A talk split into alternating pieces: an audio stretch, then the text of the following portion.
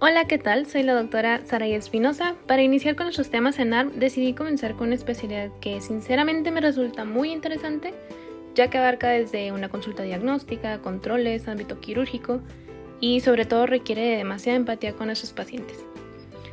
Bueno, y pues para ser más concisa, asimismo es de las especialidades más preguntadas, reportando hasta el año pasado con aproximadamente el 35-40% del examen. Y bien, el día de hoy abordaremos los puntos más importantes sobre el tema de amenorreas.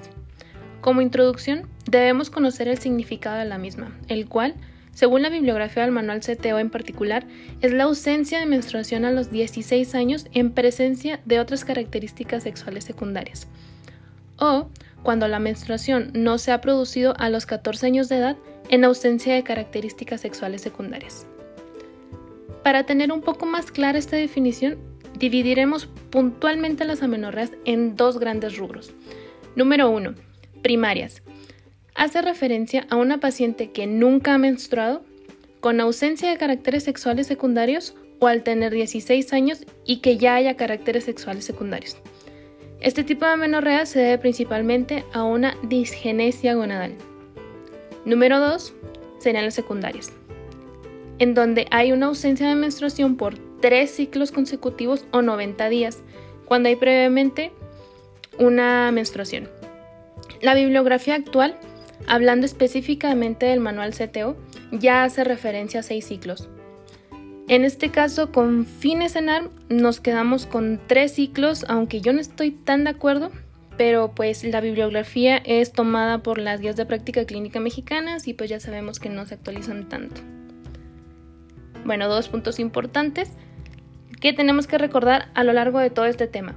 La primera causa de amenorrea secundaria es el embarazo. La segunda causa de amenorrea secundaria es el síndrome de ovario poliquístico. Y bueno, tomando un poquito de información sobre la embriología, debemos recordar que en la embriogénesis, la ausencia del cromosoma Y permite el desarrollo mulleriano y por lo tanto la formación de genitales internos femeninos, por eso tenemos un cariotipo 45X0. Tenderá también a desarrollarse, por ende, femenino. La ausencia de andrógenos a su vez posibilita el desarrollo de genitales externos femeninos y por eso un cariotipo XX, pero con exceso de andrógenos, generará un desarrollo de vello axilar y pubiano. La causa de la menorrea tanto primaria como secundaria Puede estar en cualquier lugar del eje hipotálamo, hipófisis, ovario, endometrio. Aún cuando la causa global más frecuente seguirá siendo hasta el día de hoy el embarazo.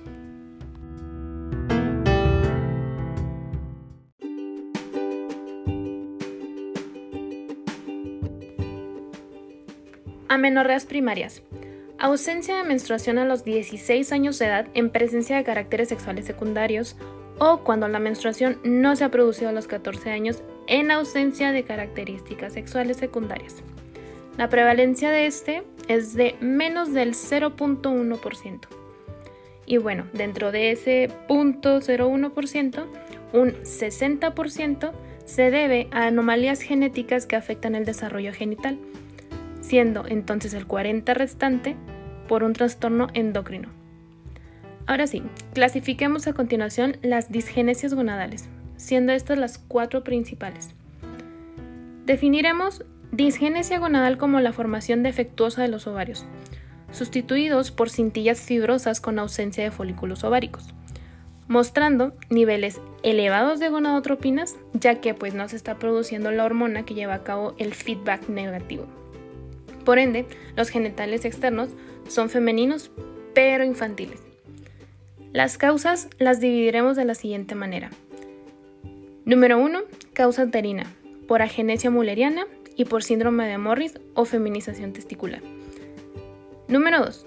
Causas ováricas, síndrome de ovario poliquístico, fallo ovárico prematuro, en donde pues engloba síndrome de Turner y disgenesia gonadal. Número 3. Causas del eje hipotálamo-hipófisis. Que hay una pérdida de peso, ejercicio intenso, retraso constitucional, hiperprolactinemia, hipopituitarismo, germinomas, gliomas. Número 4. Causas sistémicas. Enfermedades crónicas de larga evolución, como diabetes mellitus, cardiopatías, enfermedades intestinales inflamatorias, alteraciones endócrinas, patología tiroidea, síndrome de Cushing. Muy bien, ahora sí, desglosaremos cada una de ellas. Disgenesia gonadal pura. Aquí estas pacientes habitualmente presentan una talla normal o alta. Tienen genitales femeninos internos y gonadas disgenéticas. El cariotipo puede ser femenino normal, que vendría siendo un 46XX, o dentro de este grupo, como a continuación describimos, el síndrome de Swyer, que es un cariotipo 46XY. Siendo este una disgenesia gonadal pura, vamos a tener una ausencia completa de testosterona. Y fenotípicamente los órganos femeninos con útero, trompas de falopio, sin embargo, estas serán hipoplásicas. Las pacientes que cursan con este tipo de síndrome tienen tendencia a desarrollar neoplasias a partir de las cintillas ováricas, siendo el más habitual el gonadoblastoma, por lo que debe de realizarse precozmente una gonadectomía profiláctica. A continuación, nuestro segundo síndrome. El síndrome de Turner, la disgenesia gonadal más frecuente, que se les quede bien grabado. Es una monosomía, por lo tanto, tiene un cariotipo 45X0. Tiene un 43% de prevalencia y bueno, aquí existirán unos genitales ambiguos. Hay un retraso en el desarrollo puberal, una talla baja, frecuentes malformaciones extragenitales como pliegue cervical o pterigim coli, que es un cuello alado, un cuello bastante amplio. Hay un cubitus valgus, un tórax en escudo. Se puede dar mucho lo que son las otitis media bilateral recidivantes. A nivel renal encontramos un riñón en herradura, puede que haya un riñón pélvico, una bifidez del sistema excretor, agenesia renal, afecciones cardíacas, principalmente la coartación de aorta, y también una válvula aórtica bicuspidia. A nivel bioquímico, encontraremos que nuestra FSH está sobre los niveles normales.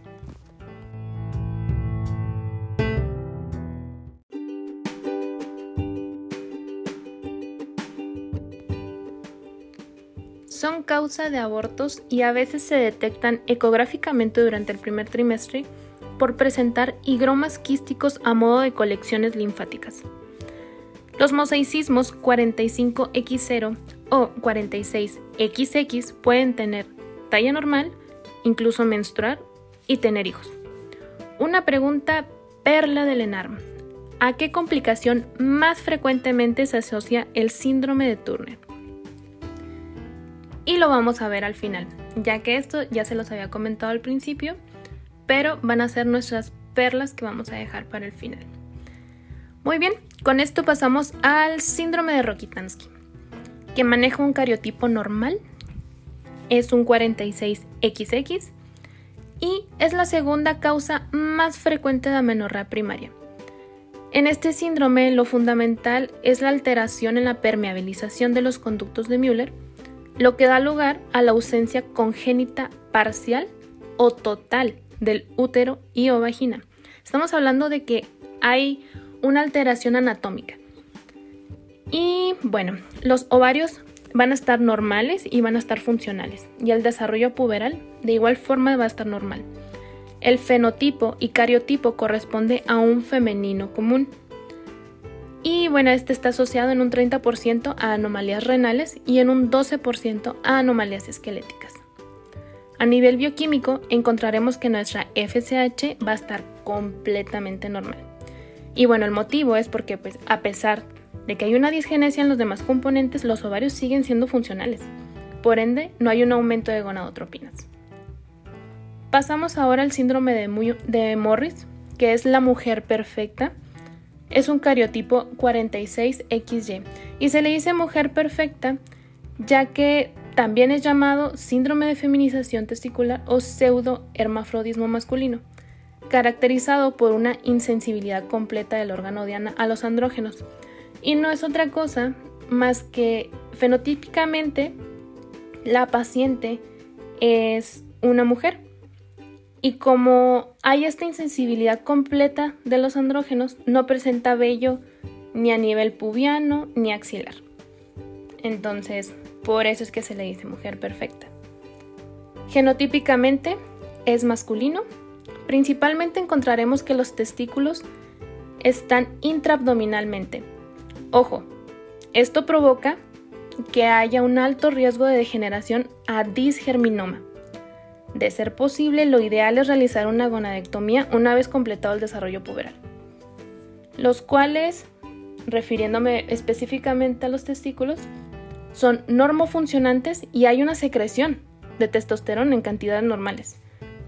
Pero aquí el problema es que hay un déficit en los receptores intranucleares androgénicos. Y pues significa lo que les mencionaba al principio, que impide que actúen los andrógenos y que fenotípicamente nos quedemos con una figura aparentemente femenina, pero con ausencia de vello axilar o pubiano. Y nos pasamos a lo que es un dato extra, que es el himen imperforado.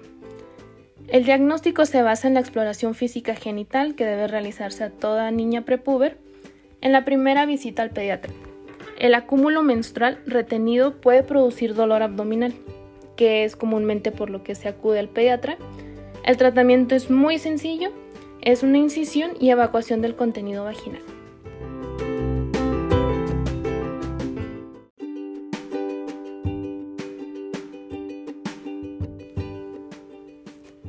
Amenorreas secundarias. Recordamos que con fines de práctica clínica se define como la desaparición de la menstruación en un periodo de 6 meses o más. Su prevalencia es del 4%. Entonces aquí sí hay una prevalencia un poquito mayor. Hacía énfasis a fines de práctica clínica porque esto es lo más actualizado. Sin embargo, en las guías de práctica clínica nos menciona que son tres ocasiones. Lo dejo al criterio de cada uno y de nuevo les menciono que yo estoy más de acuerdo con lo que está más actualizado, que son los seis meses. Muy bien. Ante una menorrea secundaria, en un adolescente se deberá pensar en una menorrea por pérdida de peso, estrés, ejercicio, anorexia nerviosa, síndrome de ovario poliquístico o fallo ovárico precoz. Clasificando las causas de las amenorreas secundarias podemos categorizarlas principalmente de la siguiente forma. Las causas uterinas se encuentra el síndrome de Acherman, estenosis cervical, tuberculosis genital, endometritis. Causas ováricas está el síndrome de ovario poliquístico, la falla ovárica prematura, que bueno, la causa es genética, puede ser también autoinmunitaria, infecciosa, por radioterapia o por quimioterapia. Causas hipotalámicas, que son por hipogonadismo, hipogonadotropo, en la pérdida de peso, ejercicio, estrés, anorexia nerviosa, idiopáticas. Causas hipoficiarias, que exista una hiperprolactinemia, hipopi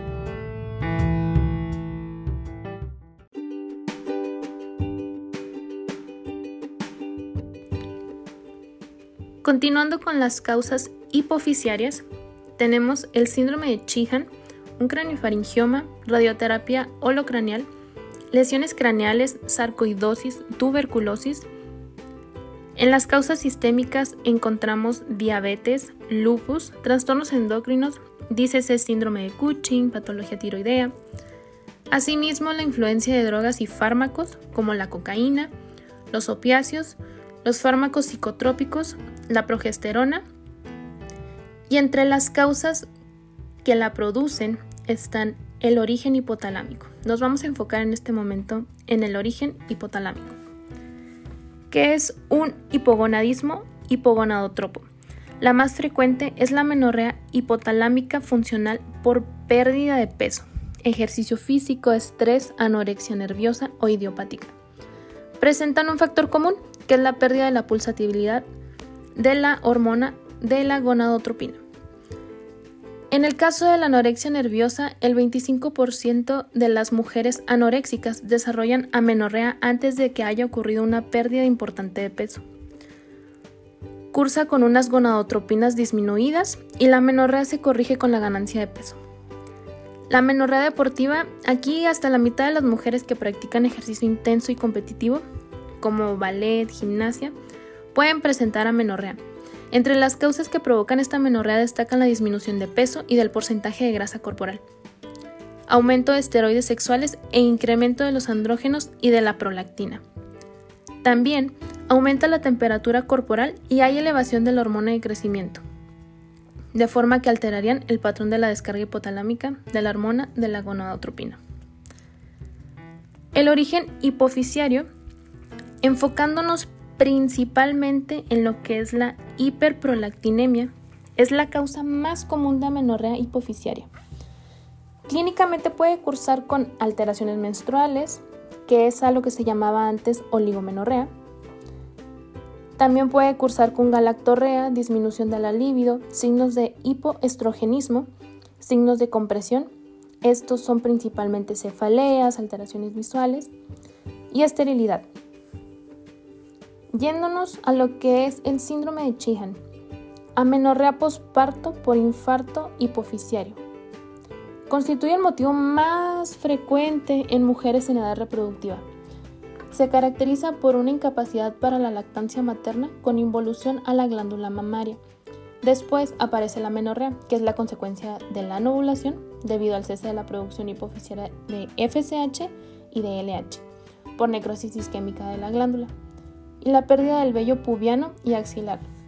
Otros síntomas son la astenia, inapetencia, intolerancia al frío, mixedema, pérdida de pigmentación de las areolas mamarias y en la región genital. Asimismo, la pérdida de peso que puede llevar a la caquexia. Dentro de los tumores hipofisiarios secretores, cualquier masa o lesión de la silla turca puede causar una menorrea, como una acromegalia de adenomas productores de TSH o enfermedad de Cushing y adenomas no secretores, que no se manifiestan clínicamente hasta que no alcanzan gran tamaño, como los macroadenomas. Y como habíamos mencionado, el cráneo faringioma en el 60% de los casos que presentan amenorrea por la compresión hipofisiaria directa de la propia glándula o del sistema vascular que conecta el hipotálamo a la hipófisis. Después tenemos los de origen uterino, el síndrome de Acherman, que es unas sinequias uterinas que se quedan formadas después de que hubo algún legrado. También tenemos de origen ovárico, el síndrome de ovario poliquístico, clásico. Teniendo en cuenta el consenso de Rotterdam, es una compleja endocrinopatía en la que el ovario ocupa un lugar principal como sustrato, que desarrolla finalmente una anovulación. Es el de perfil hiperandrogénico, por lo que pasa a considerarse una patología gonadal. La insuficiencia ovárica, también llamada fallo ovárico prematuro o menopausia precoz. Consiste en un agotamiento folicular antes de los 40 años, lo que provoca un descenso de estrógenos principalmente, y por lo tanto, una elevación de gonadotropinas. La etiología del mismo es desconocida en muchas ocasiones, pero se ha descrito causas genéticas, autoinmunitarias e infecciosas. Drogas y fármacos, bueno, pues estos generan una anovulación, una progesterona y análogos de la gonadotropina, la cocaína, opiáceos psicotrópicos y las digoxinas.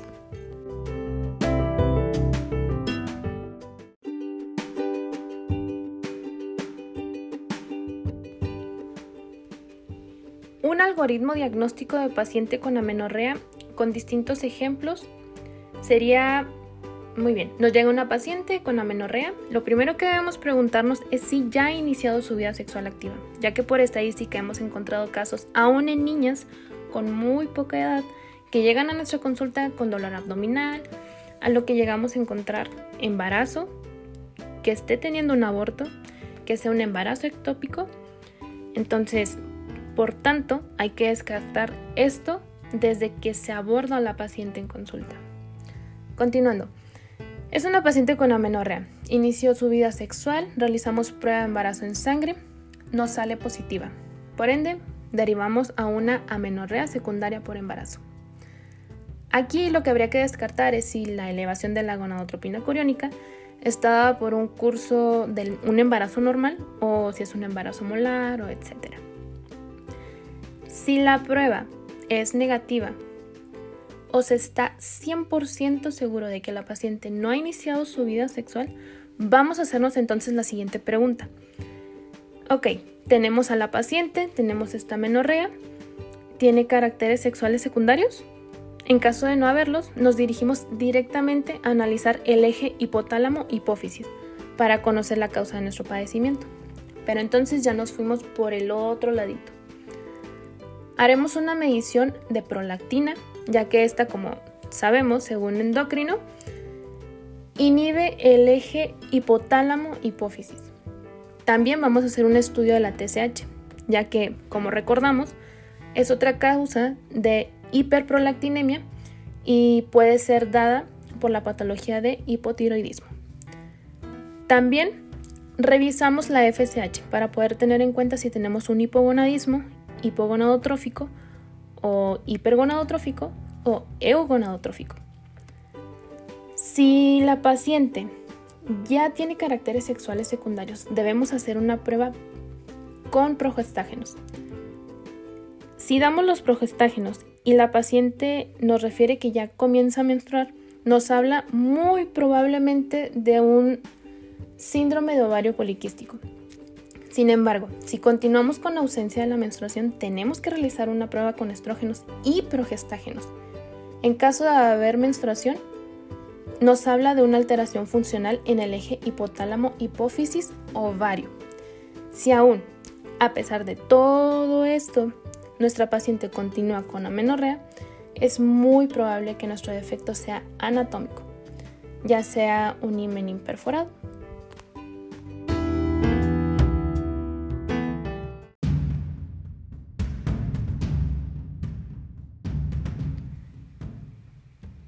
Ya revisado el tema, pasamos a una de las partes más especiales de nuestro episodio, las perlas en arma que son las conclusiones que vamos a hacer sobre nuestro tema. Y comenzamos. La causa más frecuente de amenorreas primarias son las disgenesias gonadales. Clarito. De estas, la más habitual es el síndrome de Turner, que se caracteriza por presentar talla baja y frecuentes malformaciones, como Derigim coli, cubitus valgus, renales, cardíacas. Recordemos que la pregunta que les hice al inicio es sobre cuál patología o complicación nos da el síndrome de Turner. De las cardíacas, la principal es la coartación de aorta. Y volviendo, su cariotipo, ¿cuál era? ¿Se acuerdan? Bueno, es 45X0. Muy bien. El síndrome de Swyer es otra disgenesia gonadal, pero a diferencia del síndrome de Turner, no presenta enanismo ni malformaciones asociadas a nada. Su cariotipo es 46XY. Es frecuente la asociación con el gonadoblastoma. Eso es puntualito. Nos pasamos al síndrome de Es una alteración en el desarrollo de los conductos de Müller, por lo que las pacientes presentan agenesia uterina, y de los dos tercios superiores de la vagina, por lo que en la inspección se aprecia una vagina corta que termina en fondo de saco ciego. Su cariotipo, por lo tanto, es correcto, 46XX. Son frecuentes las malformaciones renales. Pasamos a otro de nuestras perlas. La causa más frecuente de amenorrea secundaria es la gestación hasta hoy por hoy. Por ello, es el primer paso en el diagnóstico de las mujeres en edad fértil. Pasamos al siguiente punto. En el diagnóstico diferencial de las amenorreas se realizará en primer lugar el test de supresión con gestágenos. Gestágenos es lo mismo que progestágenos. Si la paciente menstrua, presenta ovulación. Si no regla, se llevará a cabo una estimulación combinada con estrógenos y progestágenos. Si continúa sin reglar, hay que descartar las causas orgánicas tales como el síndrome de Acherman, que habíamos quedado que eran las sinequias uterinas. La valoración de los niveles de gonadotropinas permitirá conocer el origen de las alteraciones del eje ovárico. Si están altas, el problema radica a nivel ovárico, por ejemplo, el fallo ovárico precoz. Sin embargo, si están bajas, el problema es hipotalámico o hipofisiario. Y nuestra última perla, todas las amenorreas hipotálamo hipofisiarias están caracterizadas por el hipoestrogenismo. Por lo tanto, independientemente de la causa, el tratamiento debe dirigirse a tratar los síntomas y evitar los riesgos a largo plazo como la osteoporosis, la enfermedad cardiovascular y la depresión.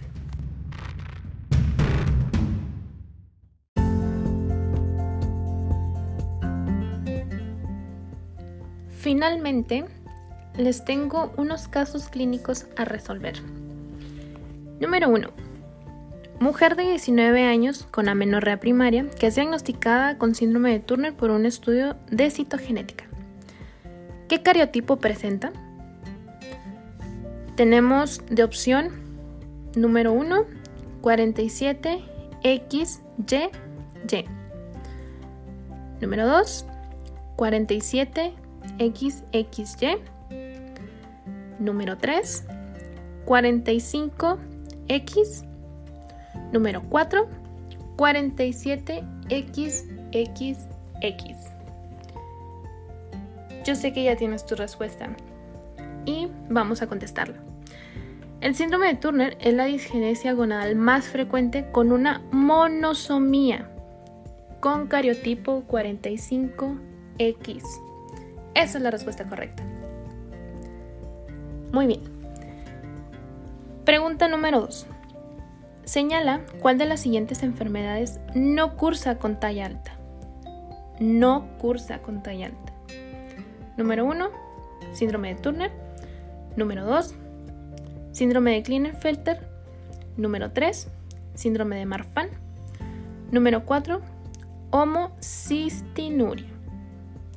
Respuesta creo que está bastante clara. Es el síndrome de Turner. Pregunta número 3. Una mujer de 21 años presenta una menorrea secundaria. Los niveles plasmáticos de gonadotropinas LH y FSH son inferiores a 10 miliunidades por mililitro. Los niveles de prolactina y de hormona tiroestimulante TSH son normales. La paciente no menstrua tras la administración de un progestágeno, pero sí lo hace al administrar un estrógeno junto con el progestágeno. ¿Cuál de los diagnósticos que a continuación se relacionan es el más correcto? Inciso A, síndrome de ovario poliquístico. Inciso B, fallo ovárico autoinmunitario. Inciso C, tumor hipotalámico o hipofisiario. Inciso D. Síndrome de déficit congénito de hormona liberadora de gonadotropinas. ¿Cuál es la respuesta correcta? Muy bien. Inciso C. Tumor hipotalámico o hipofisiario. Vamos con la pregunta número 4. Aquí tenemos a una mujer de 18 años que consulta por amenorrea primaria. En la exploración física nos observan datos reseñables mientras que en la exploración ginecológica el aparato genital interno está ausente. Y en la ecografía se visualizan unos ovarios de aspecto normal. ¿Cuál es la causa más probable de su amenorrea? Está el libro, compañeros. Inciso A, hiperplasia suprarrenal congénita. Inciso B, síndrome de Sawyer. Inciso C, síndrome de Rokitansky. Inciso D, síndrome de Turner. La respuesta correcta, inciso C, síndrome de Rokitansky. Siguiente pregunta, en las amenorreas hipotálamo hipofisiarias. Aquí tienen que marcar cuál de ellas es correcta, son cuatro opciones. Se las voy a, leer. La primera opción se caracterizan por hipoestrogenismo. Por lo tanto, hay que tratar los síntomas para evitar riesgo a largo plazo como osteoporosis, enfermedad cardiovascular y depresión. En las pacientes con pérdida de masa ósea la recuperación de dicha masa ósea es menor con anticonceptivos hormonales que con terapia hormonal sustitutiva. Inciso C. Se debe asociar calcio 1000 a 1500 miligramos al día y vitamina D 800 unidades al día. Inciso D. Todas son correctas. La respuesta correcta es todas son correctas. Última pregunta. ¿Cuál de los siguientes no es característico del síndrome de Rokitansky? Inciso A. Infantilismo sexual. Inciso B. Amenorrea secundaria. Inciso C. Imperforación de himen. Inciso D. Ninguno de los rasgos anteriores es característico de este síndrome. Y la respuesta correcta es ninguno de los rasgos anteriores es característico de este síndrome. Con esto damos por terminado nuestro tema de amenorreas. Espero haya sido de mucha utilidad para ustedes y que les haya quedado un poquito más claro todo este tema, cómo dividirlo, cómo ir desglosándolo y cómo recordar cada una de las características que tienen nuestros síndromes.